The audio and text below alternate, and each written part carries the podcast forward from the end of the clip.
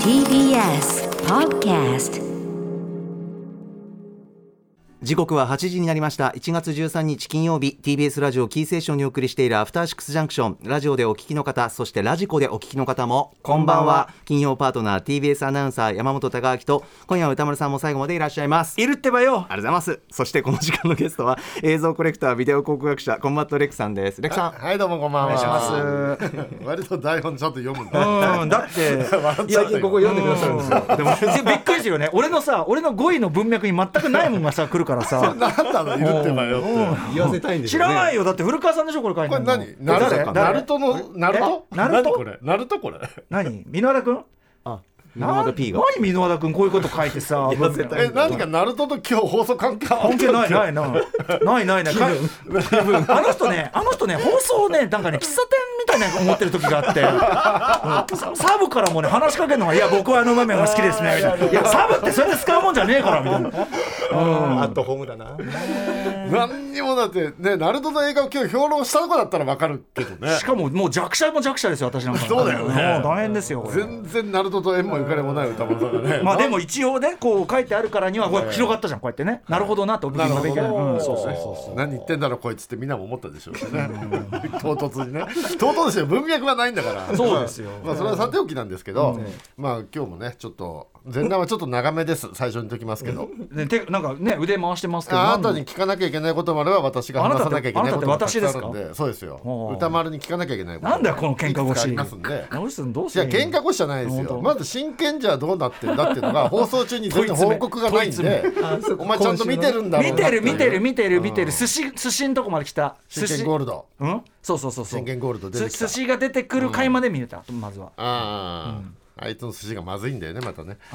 まあねそう。いやだから面白いですよ。面白いけどまだその真剣者の皆さんが言ってる真髄のとこまでまだ行ってない風だから、まあね。だからそのまだそのなんかこう熱く語るみたいなねそのおこがましいまだその段階じゃないなというのがありまして、今でもだいぶ緑が赤に立てついてるあたりじゃないですか。立てついてるっていうよりはやっぱ緑がずっとその至らぬ自分みたいなものに苦しんでて、いやでもそこはすごくいいなと思いました、うん。毎回その至らぬ自分に苦しんでてでその度になんかこう、まあ、まあ毎回でもいい感じの決着が来てさ。そうそうそう決してそのねなんかこうなんていうかなそれそれぞれのキャラクターの描写がなんていう毎回関係性が一話一話それぞれに掘り下げられてって、うん。だから見れば見るほど思い入れが増していく作りなら間違いなくて。そうそうそううん。あのそれぞれのね人物がどんどんどんどんそうそうそあの輪郭がはっきりしていくんでね。そうだね。だからそういう意味では今までまだ十何話でその寿司出てきたぐらいだと、うん。一番あの松坂桃李さんのレッドが実は一番まだそこまでは要するにお殿様だっていうこと以外はそこまではそんなやってないから。えっとはそんな簡単にどういう人間かわかんないですよ。そうそうそうそう。だからあのそれがだからそれは待ってんだろうなっていう。んですよ。レッド以外か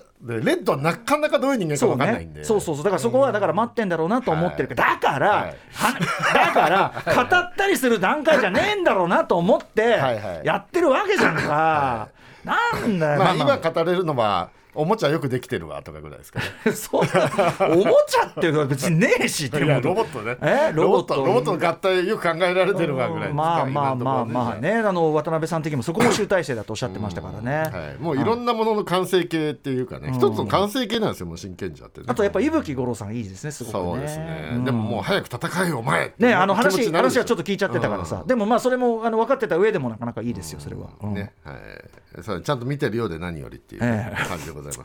めっちゃ腕組んでだよこれ。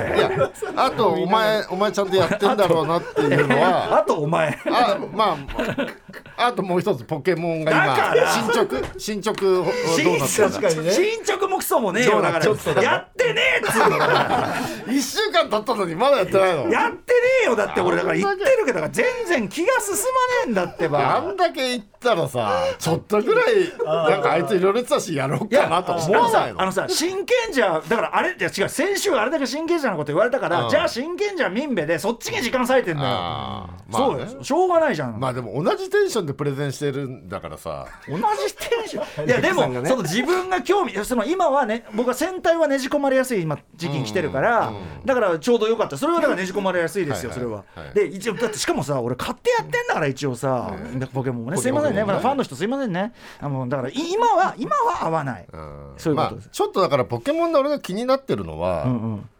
以前ねマイゲームマーライフで、ええ。藤田ニコルがポケモンの話した時めっちゃ食いついてたくせに。食いつい食いついて俺の時と随分藤田ニコルと俺の態度が違いすぎるなっていうのがすごい気になってんだよまずまずニコルンは、ええ。ニコルンはね俺ポケモンやったことないんですよっつったら、そんな人間が存在するのかみたいな。あの、ね、あなたなんてもんじゃない、あの高圧的という意味では 高圧的という意味ではコンバット REC どころではない。ライブあの時譲歩したのに俺には全然譲歩しないなこいつといやいやもうなんていうかもう存在の否定みたいなところが一旦入ったからもうそれはさだから存在の否定から入ったらそれはじゃあもうあとは教えてくださいしかないじゃんそれはさ。でも実際あとニコルンの話はおもしめちゃくちゃ面白かったから。俺の話がつまんないみたいな言い方じゃねえかよ。そんなことはねえけどいやレックンはさレックンの話はもう何十年とさ、ええ。ね、同じトーンでいろんなことを進められて、もうそれ慣れてるからそれなりにに面白いだろ俺が勧めるもんって。まあいやでもそれは合う合わないが。本当にこいつに勧められたらこれつまんなかったわってなんかあるあのつまらなかったとまで言ってない。だから、ええハマってないだけ、うん、そのだからジャッジまではしてませんよ、別にね。いやでも山本さんどうこの俺と藤田ニコルであからさまに態度変えるこういうこういう人間をどうでもさニコルに勧められたかってポケポケモンやってないんだからあなたに勧められてやったんだからそういう意味ではさやってやったんだよ。買うとこまでは行った。そう買ってやってるそうよか。藤田ニコルの時は買わなかった。買ってもいない買ってもいな。いそっか。やってもいな。いこれでちょっとかかわす力はあったんだででそう買っただけじゃない。岩場まで行って岩場まで。岩場ね岩場まで行ってまあ1時間ぐらいはやったってことだよね。えーさてちょっとここで関東地方の電車の情報入ってきたのでお伝えします、えー京王井の頭線は新鮮駅と渋谷駅の間で電車がえー死傷物と接触したため、えー渋谷駅と明大前駅の間の上下線で運転を見合わせています。渋谷駅と明大前駅の間の上下線で運転を見合わせています。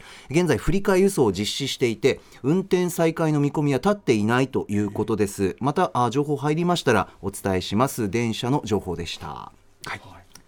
勝負なんかねなんか物があるってことですかね。何か詳しい情報また入るかなと思いますが。はい。いやそういうことです。よ途中失礼しました。でいあの一応報告としてはあと、ええ私からの、はいはい。あのドンブラのうんドンブラショーシアタージーロス第4弾公演菅生公演がついに始まりますんで,、ええで2月4日初日今日抽選当たりました。おお初日の公演抽選当たったというメールがさっき来まして、ええー娘と行ってきますよ。いいなドンあブラザーズ。あのキャストがちゃんと全員出るやつですですよねはいはい。ジローとあの5人の6人は一応 CM 出てましたねいいなあ。ちょっとその人たちが出るかどうかわかんないですけどいやもう単純に嬉しい。その羨ましいです。いやもうね初日でももう本当にもう毎年そうなんですけど、ん。大変なのがシアタージロッソ、はい。1日6公演あるんですよ、え舞台で1日6公演ってやばくない？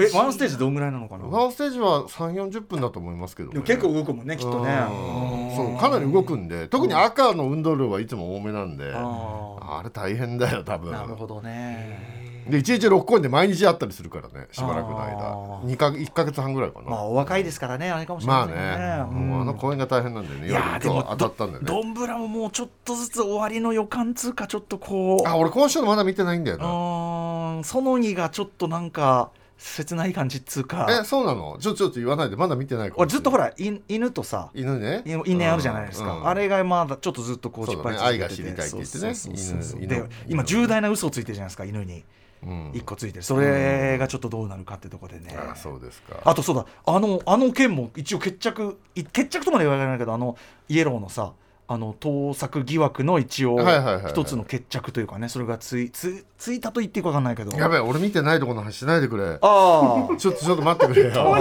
なんで見てねえんだよ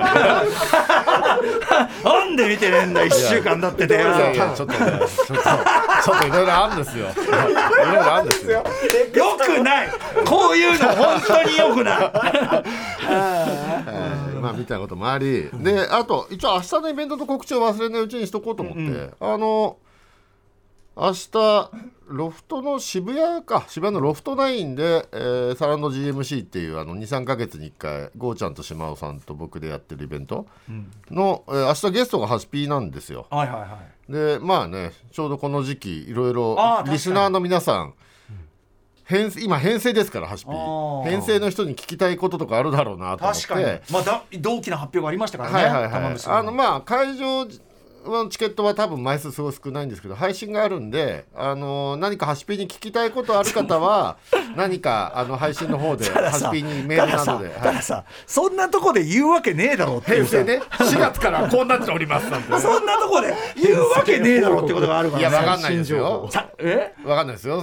こっちが酒飲ませまくったら口が滑るかもしれないですよ。今時そういうのよくないよ。あとねまあそのリップサービスが過ぎてねね。ことがあるかもしれないまあそんなのは言わないでしょうけども彼も学生プロレスラーですから、ええちょっとサービスが過ぎる時があるかもしれません、ね、あるかもしれませんが、何か何何かいろいろ知りたいなっていう知りたいなは知れないかもしれないですけど、いろいろ TBS ラジオに文句言いたい人とかもハシピに言うチャンスですから、ええ。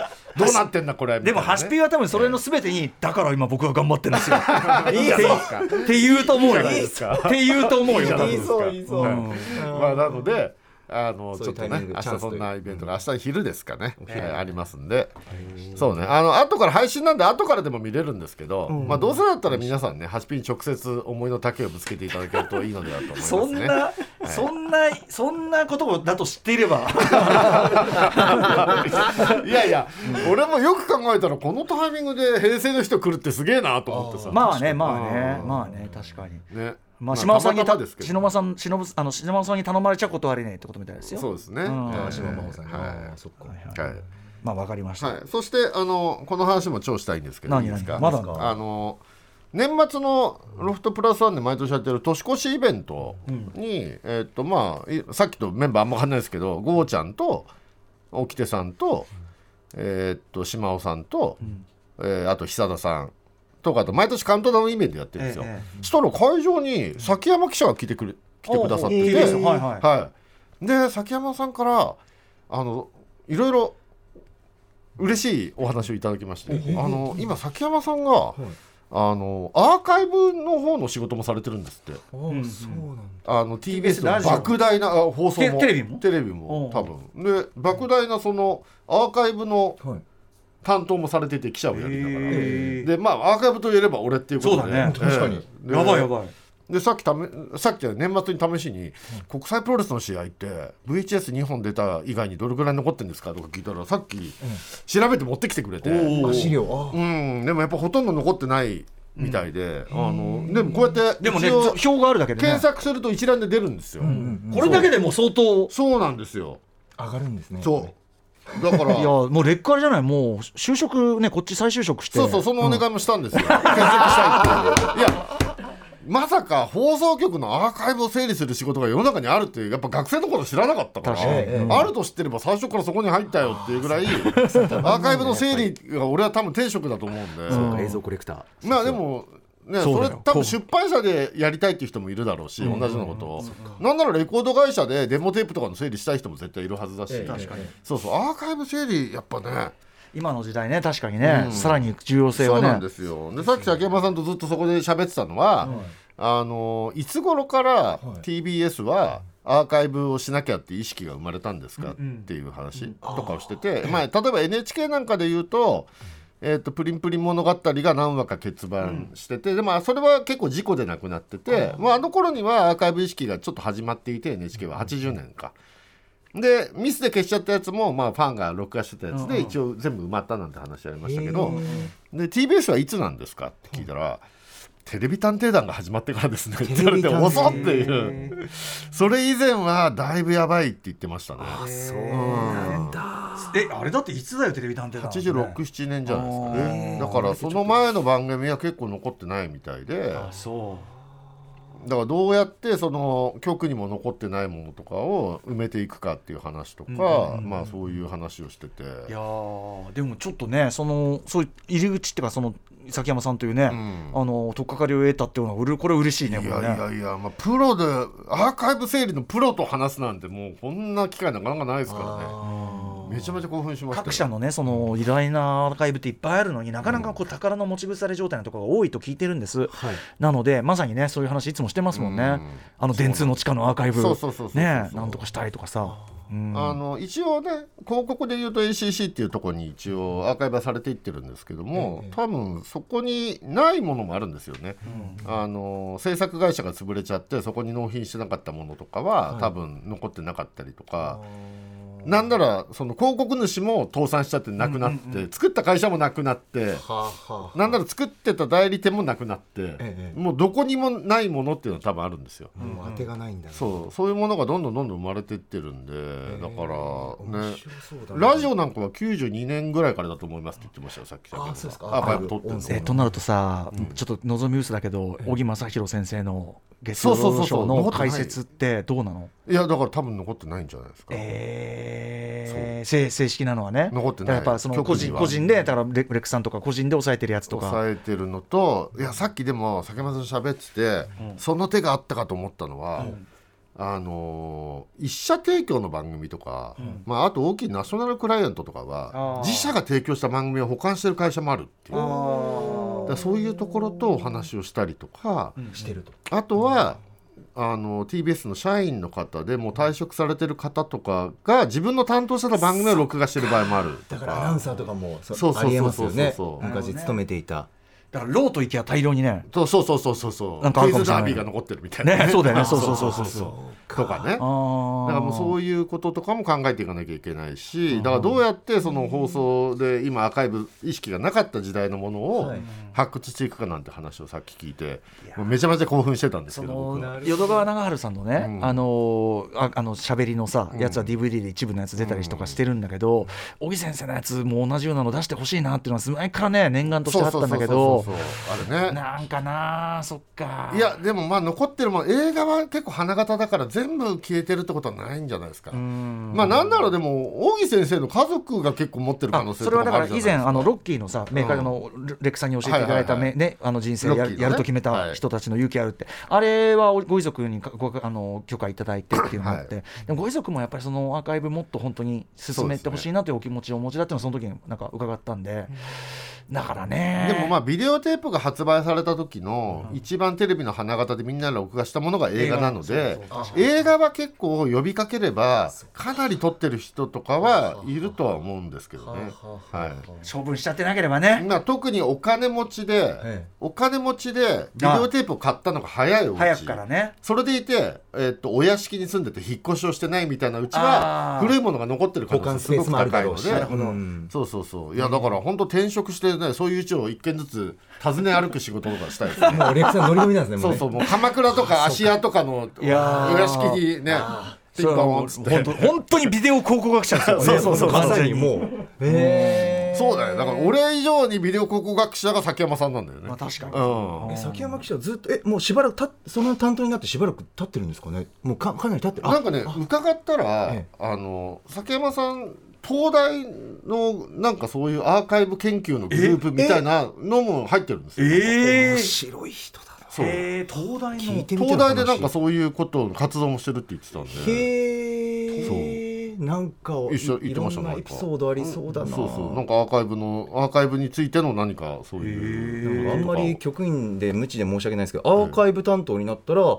だからい今現在の番組っていうのは昔のこの足りなかったものとかどんどんどんどん昔に遡っていくんですかね作業としては。集める集める集める。古いの古いのはでもだいぶ終わってるからこうやってデータ化されてるんだと思なるほどうん。ですよね。ええ。ちょっと中間の時代ね。が埋めていくんだ。それこそ80年代とか、そうですねああそっかそれが任務なんだな。そうそうそうそう。へえ面白い。いでもねだから崎山さんのお仕事は本当聞いてると楽しくて。いやそれでずっと話し込んでたのねそうそうそうそう。いやもう。だからあの二人がね共通であんな盛り上がってるのねぎっこじゃねえかなって。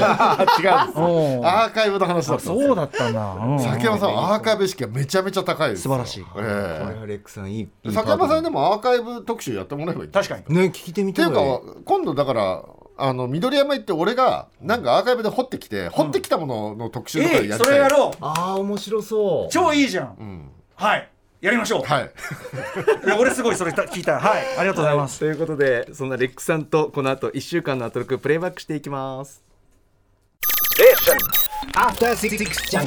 1週間でお送りしてきた情報や聞きどころをまとめて紹介していくアトロクフューチャーパスト本日のお相手改めて映像コレクタービデオ考古学者コンバット RECさんです。引き続きお願いします。はいよろしくお願いします。ビデオ考古学者に本当になりたい。はい。なれるかもしれない。そんなコンバット RECさん、えー宇多丸さんもお願いします、はい。さあ早速今週のアフターシックスジャンクションを振り返ります。各パートナーそれぞれが選んだ BGM をバックに振り返っています。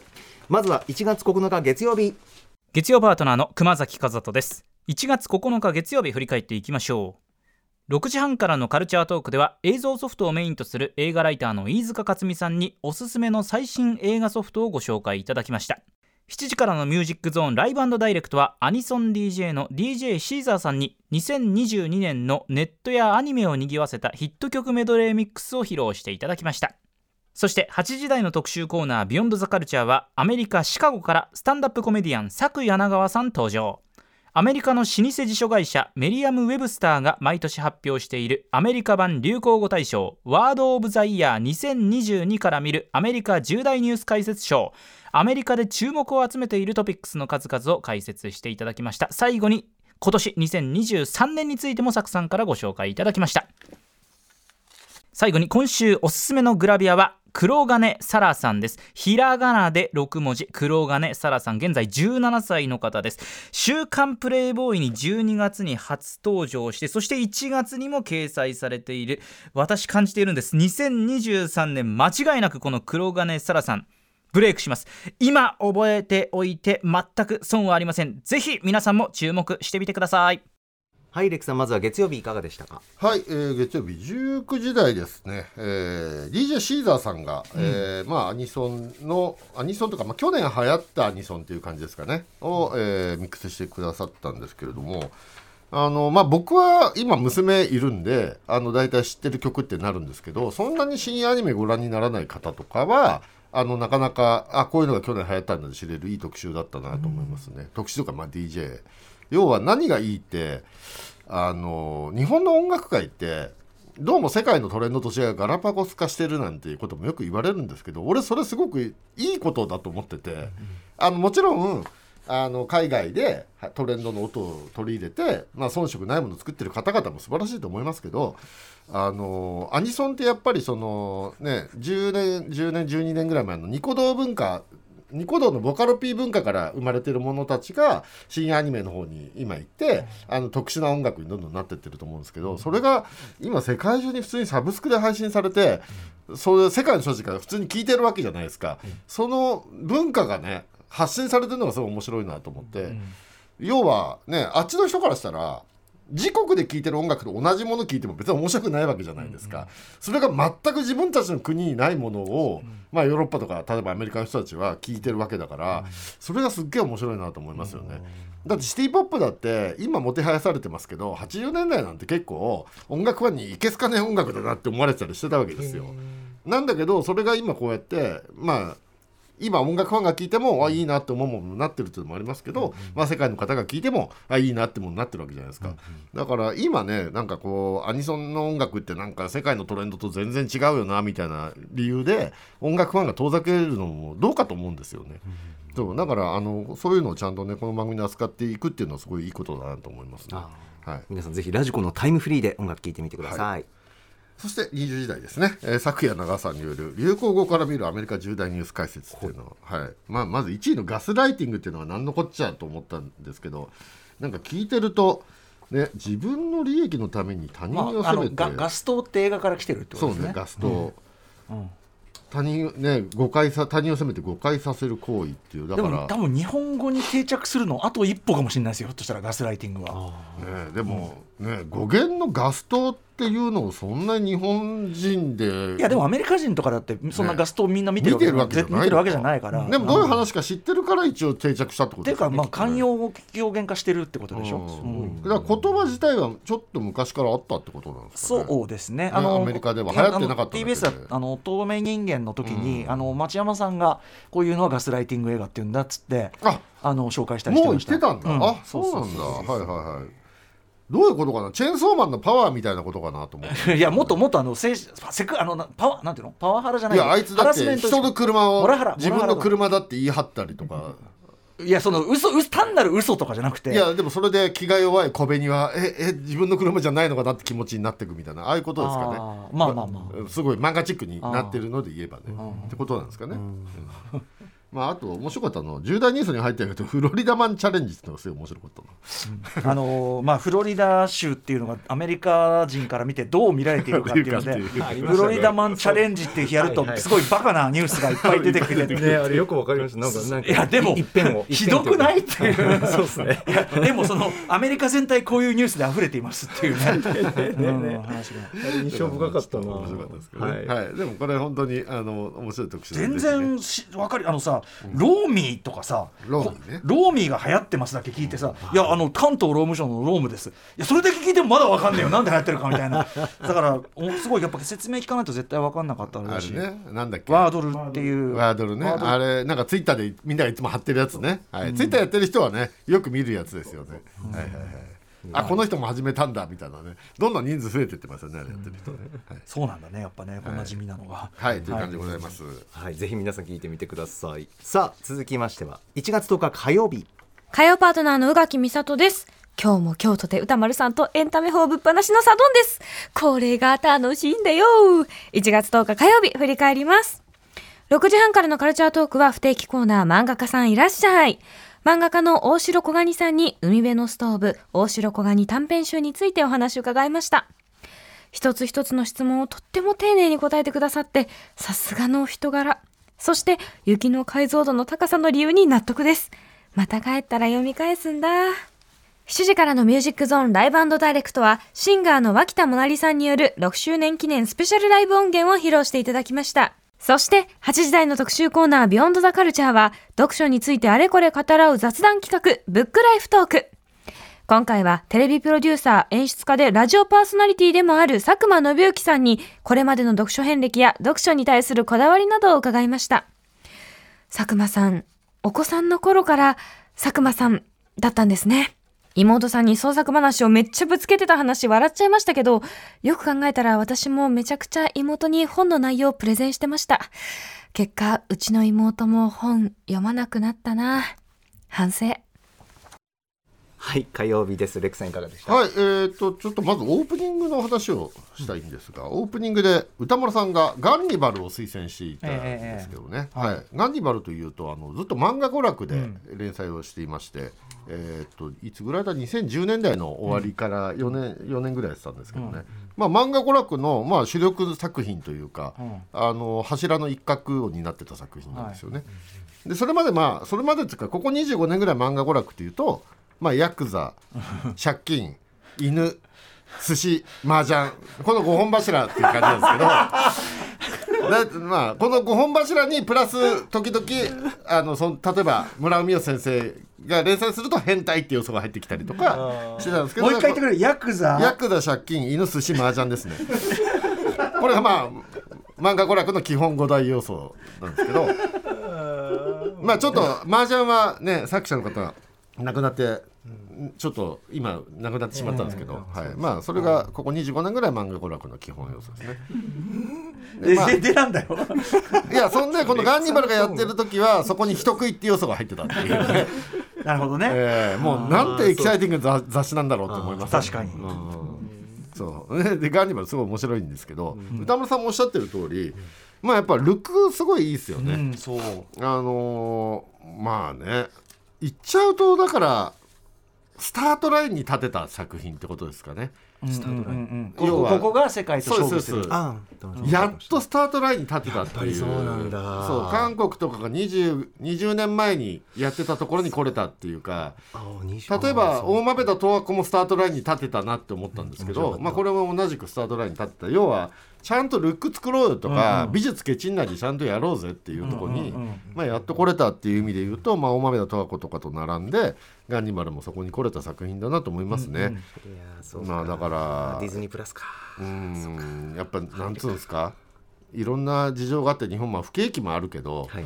まあ、安売り合戦とかが続いて、制作費がどんどん減っていくじゃないですか。そうですでね制作費が減っていった時に最初にルックであるとか、スタッフの人件費であるとかからうん。手突っ込んで切ってって、自分たちの給料ちゃんと下げたのかっていうさ、まずそっちが先だろうって思うんですよね。だって見た目がしょぼかったらもうさそうなんですよ、ね。映像っていうさ視覚に入ってくるもので、まず見た目からケチって、だからそれこそ90年代の後半あの水戸黄門がフィルムからビデオになりましたって。もうあれがだから本当破滅の第一歩っていうか、映像業界の、まずそこやっちゃうんだって話じゃないですか、一番やっちゃダメなところでしょそれっていう。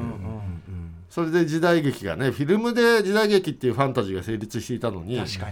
それを担っていたファンタジー担当だったフィルムをなくしてしまったらそうだねよね。現代劇とは違うよねそうなんですよ、ね。うん。おじいさんがカツラかぶって何かやってるんしか見えないんですよビデオで撮ったらね、だからもうあそこから始まったのがやっとここに帰ってこれたっていう感じじゃないですかね、まあ作り手も明らかにそういう意識でそのスタートライン的な本当にまあ、大亀田十和子もそうだと思うしこのアニマルもそうだと思いますけど、戻さなきゃっていう意思が感じられますよね、はい。スタッフサイドから。僕だからあのドラマのやつ見切ったら漫画ちゃんと読もうと思ってます、はいはいはい。ちなみにうないりささんは、えっと、途中このドラマの途中まで見て話が先が知りたいんで漫画読みましたっていう。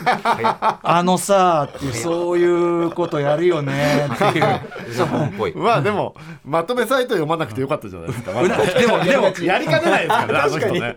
そう。うなでも非常にうなぽんっぽい行動としては植物的行動としてこれはこれでよし、これはこれでまあただ原作すごい長いんで、まあこれは一期で完結まで行くのかな？どうなんだろうなと思いながら僕まだ1話しか見てないんですけど。シーズン1、2とか行くんじゃないかぐらいの可能性もっていう。結構長いんで。ちなみにちょっと私ねこれすごく素晴らしい作品でみんな見てほしいんだけど、はいディズニープラスさんに一つだけクレームがありまして、ええ。毎回のエピソードのこうね、こうあって場面ので横にこうストちょストーリーのあらすじがあるんじゃない、あのあらすじが最後の最後の大事なとこまで説明しすぎなの。説明があんだ。そう。毎回のその回の一番のサプライズみたいなことが書いちゃってんのよもう絶対だから皆さんできるだけ見ないで見た方がいいと思う。確かにそれうないさん見なくなっちゃうよ。それだけ読んで。そうそうそう。その可能性もある。本当本当本当。ああ分かった。あれねディズニープラスあれマジやめた方がいい。よ本当に。書きすぎだとね。導入だけだよね普通はね。そうそうそう。あのねその話の一番最後に来るサプライズの仕掛けを書いちゃってんのよ。これはまずいね。しかもそれが毎回。い 丁寧に書いたんだ。やでも本当にガンニバルすごい楽しみにしてます、ねあのねどういうふうにあれがドラマ化されるのかっていうね、まあしかもねあの主演がね柳楽君なんでね。あきらくん最高。最高え切れ対たら大変なことになる男ですからね、いつ切れるんいだっていうやいやでもちゃんともう切れ散らかしてましたあもう切れてんだ、はい、あのやっぱディストラクションベイビーズ性がちゃんと、ねはい。あとやっぱあの笠松翔さんがいい、笠の松さんね。はい、とはいはいはいあの東京バイスでも素晴らしかったですけど、はい。はい。圭介ね。はいはいはい、まあ後藤後藤家ね後藤家のあ、そうそうそう役柄ね、そうそうそう。後藤家。あんだけ銃がいっぱい出てくる自然に出てくる日本の映画もなかなかないからね。そうね。まあでもで量に使ってるからっていう。でもそのファンタジーもあのルックだから成立してるんだと思いますよやっぱり。説得力といううか、んやっぱりうか、うん。ああそっかもうそねこまで。やっぱりフィルムルックにしなってるかどうかっていうのが大きいですよね。全然全然そんなこと嘘くさく見えないし、うん。ちょっと現実から超越したような瞬間もあるんだけど、全然全然絵がかっこいいから。あれビデオ丸出しだったらやっぱりそのファンタジーに入り込めないあとあの村の集落のさ全体像あれもきっと CG なんだろうけど、すごいもう全然そうは見えない。でも変わってえ変な地形だなみたいな、えー、面白そう。全部面白そう、そう。いや俺最初だからディズニープラスがガンニバルやるって聞いた時何考えてんだディズニーと思ったんだけど、ねそのギャップというか。いやよくこんな人食いの話とかディズニーがやるなとだから思ってスタースターもそうねそれもそうだしアメリカだとフレだフレッシュ。あれもディズニープラスだから。そうなんですよ。ディズニープラス人食いの話ばっかりしてるんですうん。最初不安視してたけどあこれでこんだけ本気なんだと思ってディズニープラスの評価が爆上がりいやしてるんですよこういう時に私みたいな人間がやっぱり加入しちゃうんですよ。うん。なんだよぜひぜひしてください。こういうきっかけだからフレッシュとガンニバルの話聞けば聞くほど歌丸さんの話がそう。いやこっちも進めてるからここだ。それは嬉しいんだけもうどそのタイミングとそのテンションで君は何だって感じがすごい。まあしかもあなたいい年ですからね。そうなんですよ。なんか食べるシーンと。いいのかなこの推奨いいのかな。そうだなはい、ということでね、あの、オープニングで歌間さんがガンニバル進めてますので、はいぜひぜひ、このオープニングも聞いてくださいという、はい。ね、えー塾時代は北もなりさんはもういつも通り最高です。という、はい。で、えー、20時代、はい、えー、佐久間信之さんいらっしゃいまして、ブックライフトーク、まあ、これはもう面白いに決まってるっていう感じでございます。は。い。ねそのさっき宇垣さんも言ってましたけどね、妹に妹に創作の話を。聞かせるっていう。二次創作の話を。聞かせすぎて。あと書いた漫画を妹に読ませるとか。とにかく妹妹を便利に使いすぎなんじゃないかっていうね。け結果妹カルチャー嫌いに。感動。まあただ妹さんと本当仲良かったんだなって伝わってきますけどですよね。関係というかね。仲いいんだな。今でもだってこれ出るにあたって妹さんいろいろ話聞いてるわねけですよ取材というかねそうお母様あとお母さんにね。話聞いたりそうねそうそうなんかいいなとてもいい話でございましたけどね。あのアマゾンオーディブルの方もたっぷり撮ってますんで、はい。皆さんお楽しみにしてください、まああとやっぱおじいさんの存在っていうのが大きいんですかね。あーやっぱね。うん素晴らしいですねおじいさんの話ね。おじいさんがいろんな送ってくるのちょっとさレックみたいなおじいさんだよねどうどうなんですかね。漫画とかさ。確かにね。あおじいさんいきなり四郎正宗の初期作品集を送ってくるおじいさんって何なんだって思いますけどね。うん。本当にそれおじいさんなのかっていう。若かったのかな。怪しいもんだうねーんどういやなんだろう。俺は普通に聞いてると出版関係かなんかの仕事をされてる方なのかなって思いまにししてもたけどよ。やっぱこれ年齢からしてやっぱそこまでさやっぱ最先端の漫画を追ってたりするのはなかなか。うんあの時に四郎正宗を初期から読んでる84年ぐらいですよね。あ初期作品ってアップルシードの頃とか初期作品が出たのって84年ぐらいだから、で大体あのアキラとか大友和弘と同じ並びに白正宗入ってる時代ですから、おじいさんだからね本屋のその辺の棚をよく見てたっていうことだと思うんで、うん。ね、おじいさんもすごい面白い。あとねオタク趣味の人権問題みたいなのも面白かったですけどそうそうそう。市民権と言いますか本当に市民権なかったっね。ね当時、ねまあ地方によってはないみたいな。地域によってだいぶ違うんですよ。いやでも東京市立高だってそれはそんなにまあまあ地域によるって感じですよ。でも。僕は高校はそういう雰囲気だったけど地元は全然そうじゃないっていう感じだったから。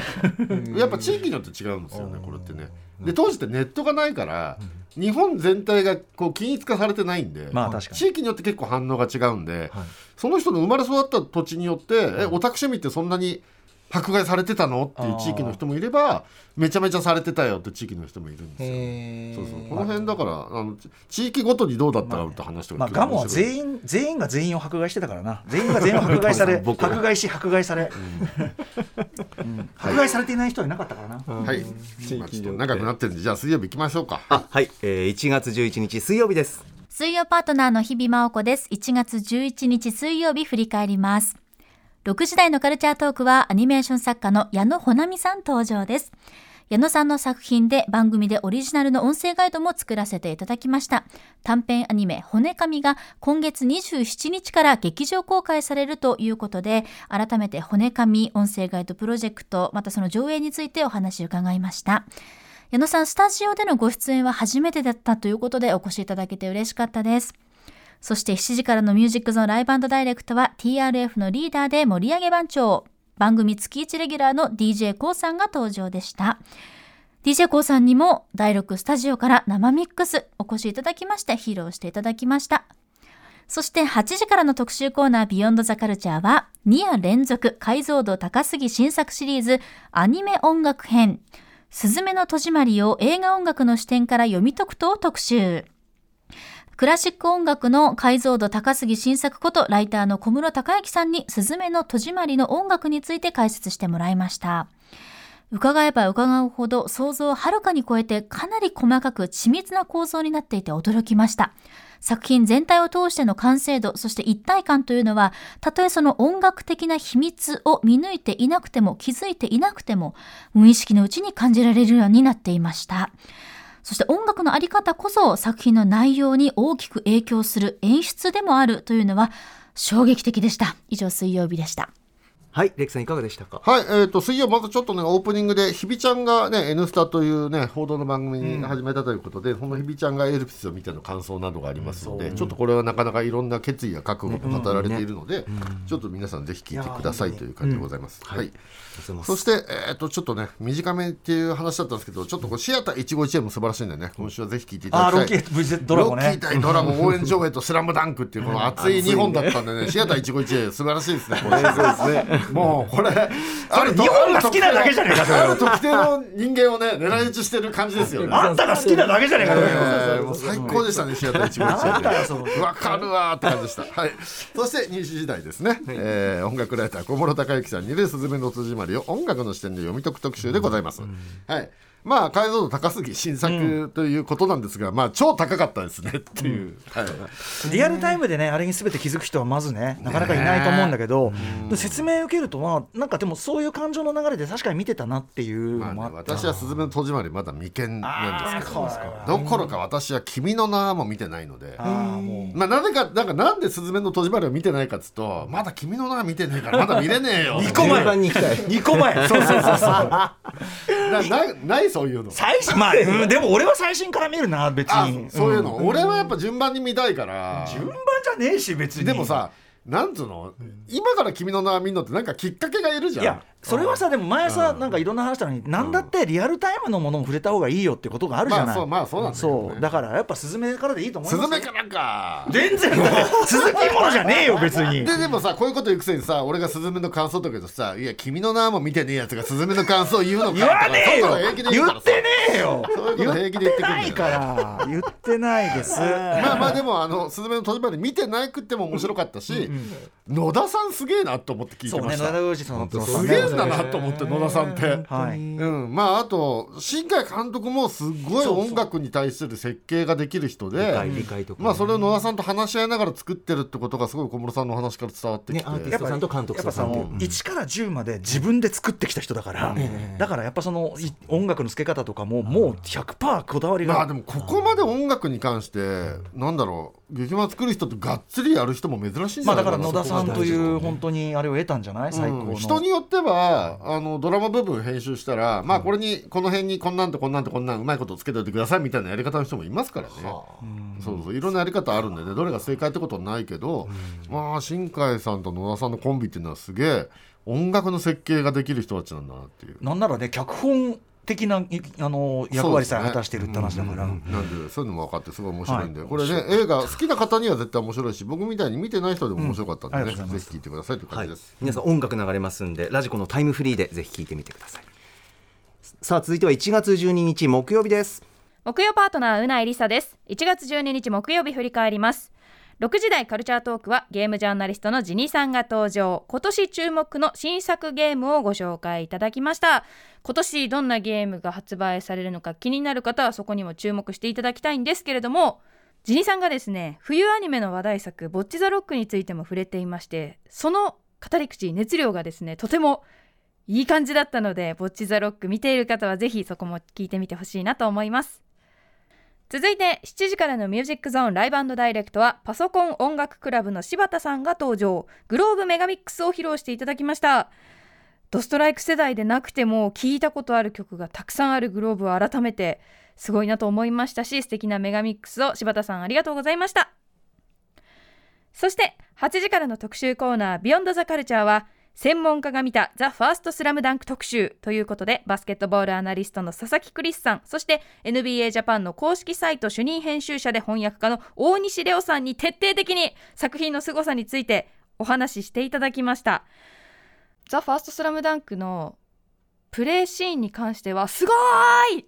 ワクワクするってずっと2時間感じてたんですけどそれがバスケ経験者だったりプレイヤーたちにとってはそんな視点で見えてたんだっていうことがやっぱり解像度高い人羨ましいなって思いましたし経験者こそバスケに距離が近い人こそより本当にこの作品の凄さについて感じられるんだなとも思いました。改めてその視点でですねその沢北の目線のフェイクその視点でこの作品もう一度見てみたいなって思うくらいとっても面白い特集でした。ということで以上木曜日でした。はいここで関東地方の電車の情報をまずお伝えします。え今日午後7時19分ごろ京王井の頭線の新線駅と渋谷駅の間のトンネルの中で剥がれた壁と列車が接触するトラブルがありました。この影響で井の頭線は渋谷駅と明大前駅の間の上下線で運転を見合わせていましたが先ほど運転を再開しました。先ほど運転を再開しました。なお遅れや運休が出ているということなので最新情報をチェックしてください。以上電車の情報をお伝えしました。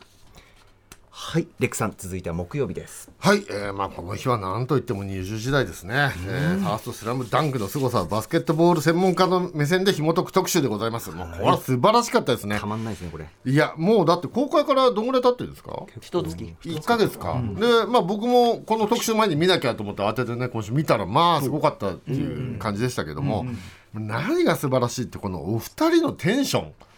1か月経ったっていうのに俺あれ思い出しましたあの「スター・ウォーズ」のエピソード7が公開される時の歌丸さんとか YOSHIKI さんのテンションに近いですよね。高橋良樹さん。まあこの人たちにとってだからどんだけ「スラムダンクが大切なものでで1か月経ってもまだこんだけ興奮してるっていうのが伝わってきてもうこれはなんか素晴らしかったですね。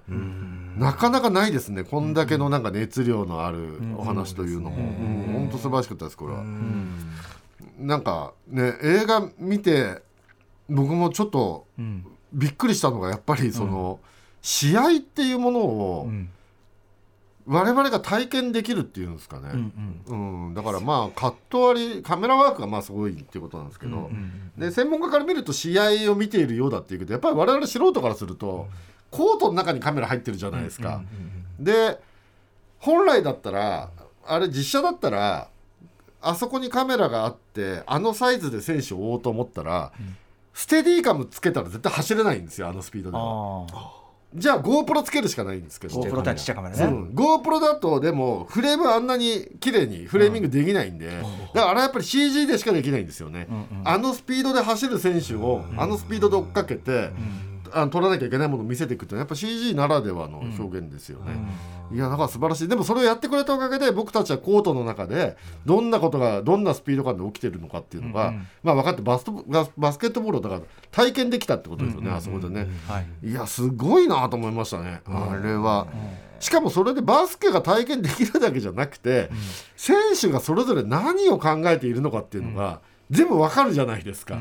いやすげえなと思ってだから僕らが例えばバスケの試合とか見てても、えコートの中で何が起きて何考えてここでパスしてドリブルしてるのかって分かんないけど特にリアルタイムは無理ですよ、ね。いろんなこと同時に起こるから、ね。早くてでもそれがさそうだね。あの映画のおかげで分かるわけじゃないですか、あ普段何気なくやってるノールックパスとかもこんだけの駆け引きとか考えがあって生まれてるんだとかっていうのが全部分かるじゃないですか、いやすごいですよねあれね、ねしかも専門家の視点から見ても細かいところもあってて腑に落ちてて、ね。こうなってるんだっていうので聞いてもう一回見たくなるしバスケが完璧に映像化されてるって専門家見ても太鼓判だった。その目を使ったフェイントとか、でその要するに視線を誘導しといてフェイントってつまりそれ映像表現と一致してるわけで、だから井上先生がカメラワークとかも本当にパーフェクトなものを、なんだ到達してっていうかさ多分相当試行錯誤されたんだろうけど、なんか映像表現としてもすごいものになっちゃってて。そうそうそうそうそうなんか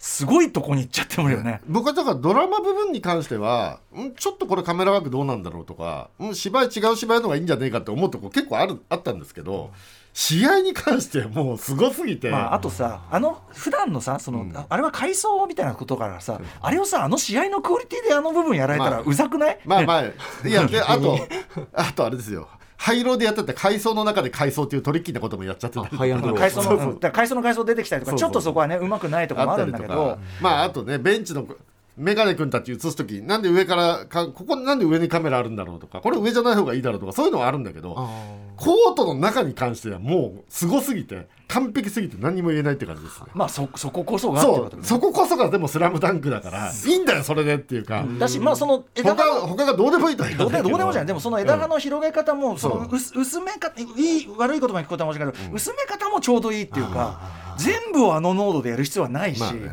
そうむしろその濃いところが際立つっていうかさ。そね。うんその階層の階層とかやってあなんかもたってきたなって思ったらガーッとこう試合で。いくからさ、うんいやーでもね本当に素晴らしかったですね。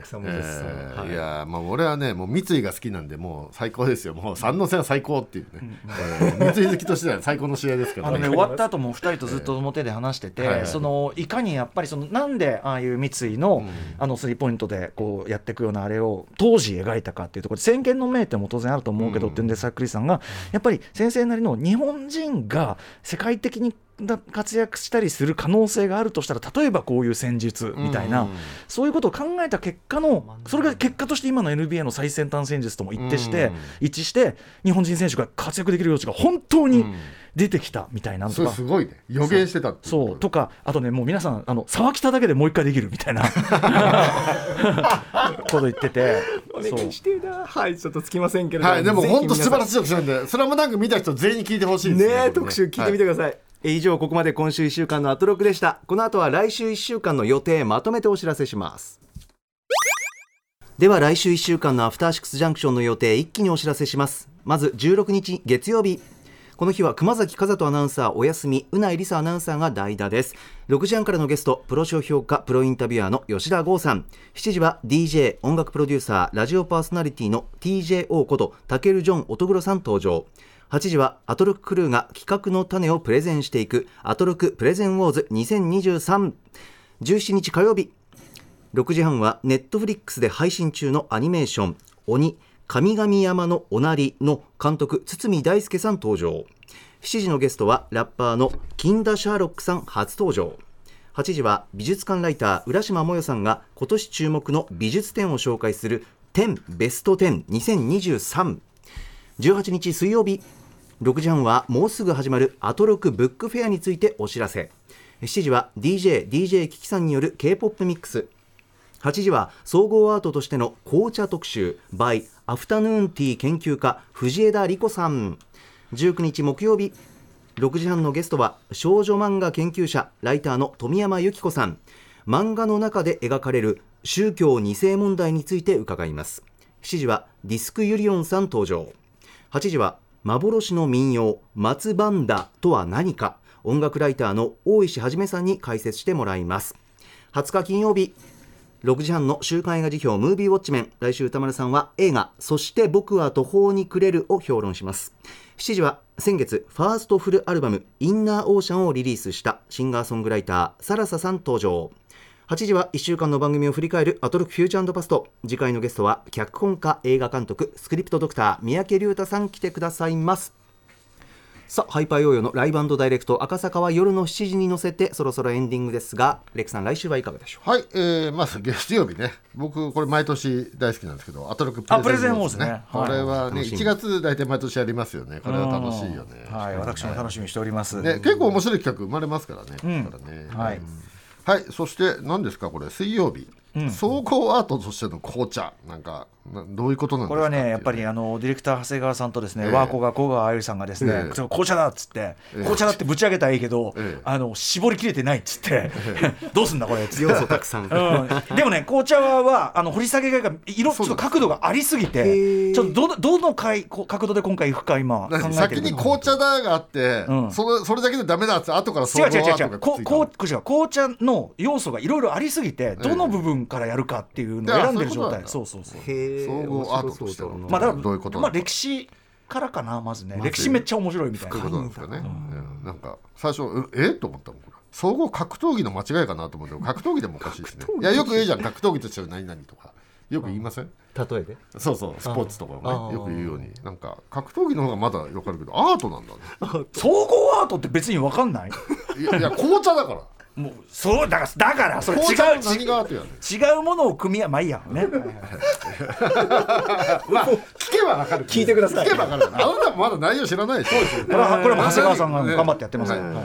はい、そして木曜日、えー富山由紀子先生のこれ、えー宗教二世問題、漫画の中で描かれる宗教二世問題、そうなんです。これそんななんかそんなことがあるんですね漫画をで。通して描くからこそという部分があるらしいです。なるほど、はいこれもちょっとどんなのか楽しみで、あとは、えー木曜日の20時台。うん。幻の民謡松バンダとは何かも何も。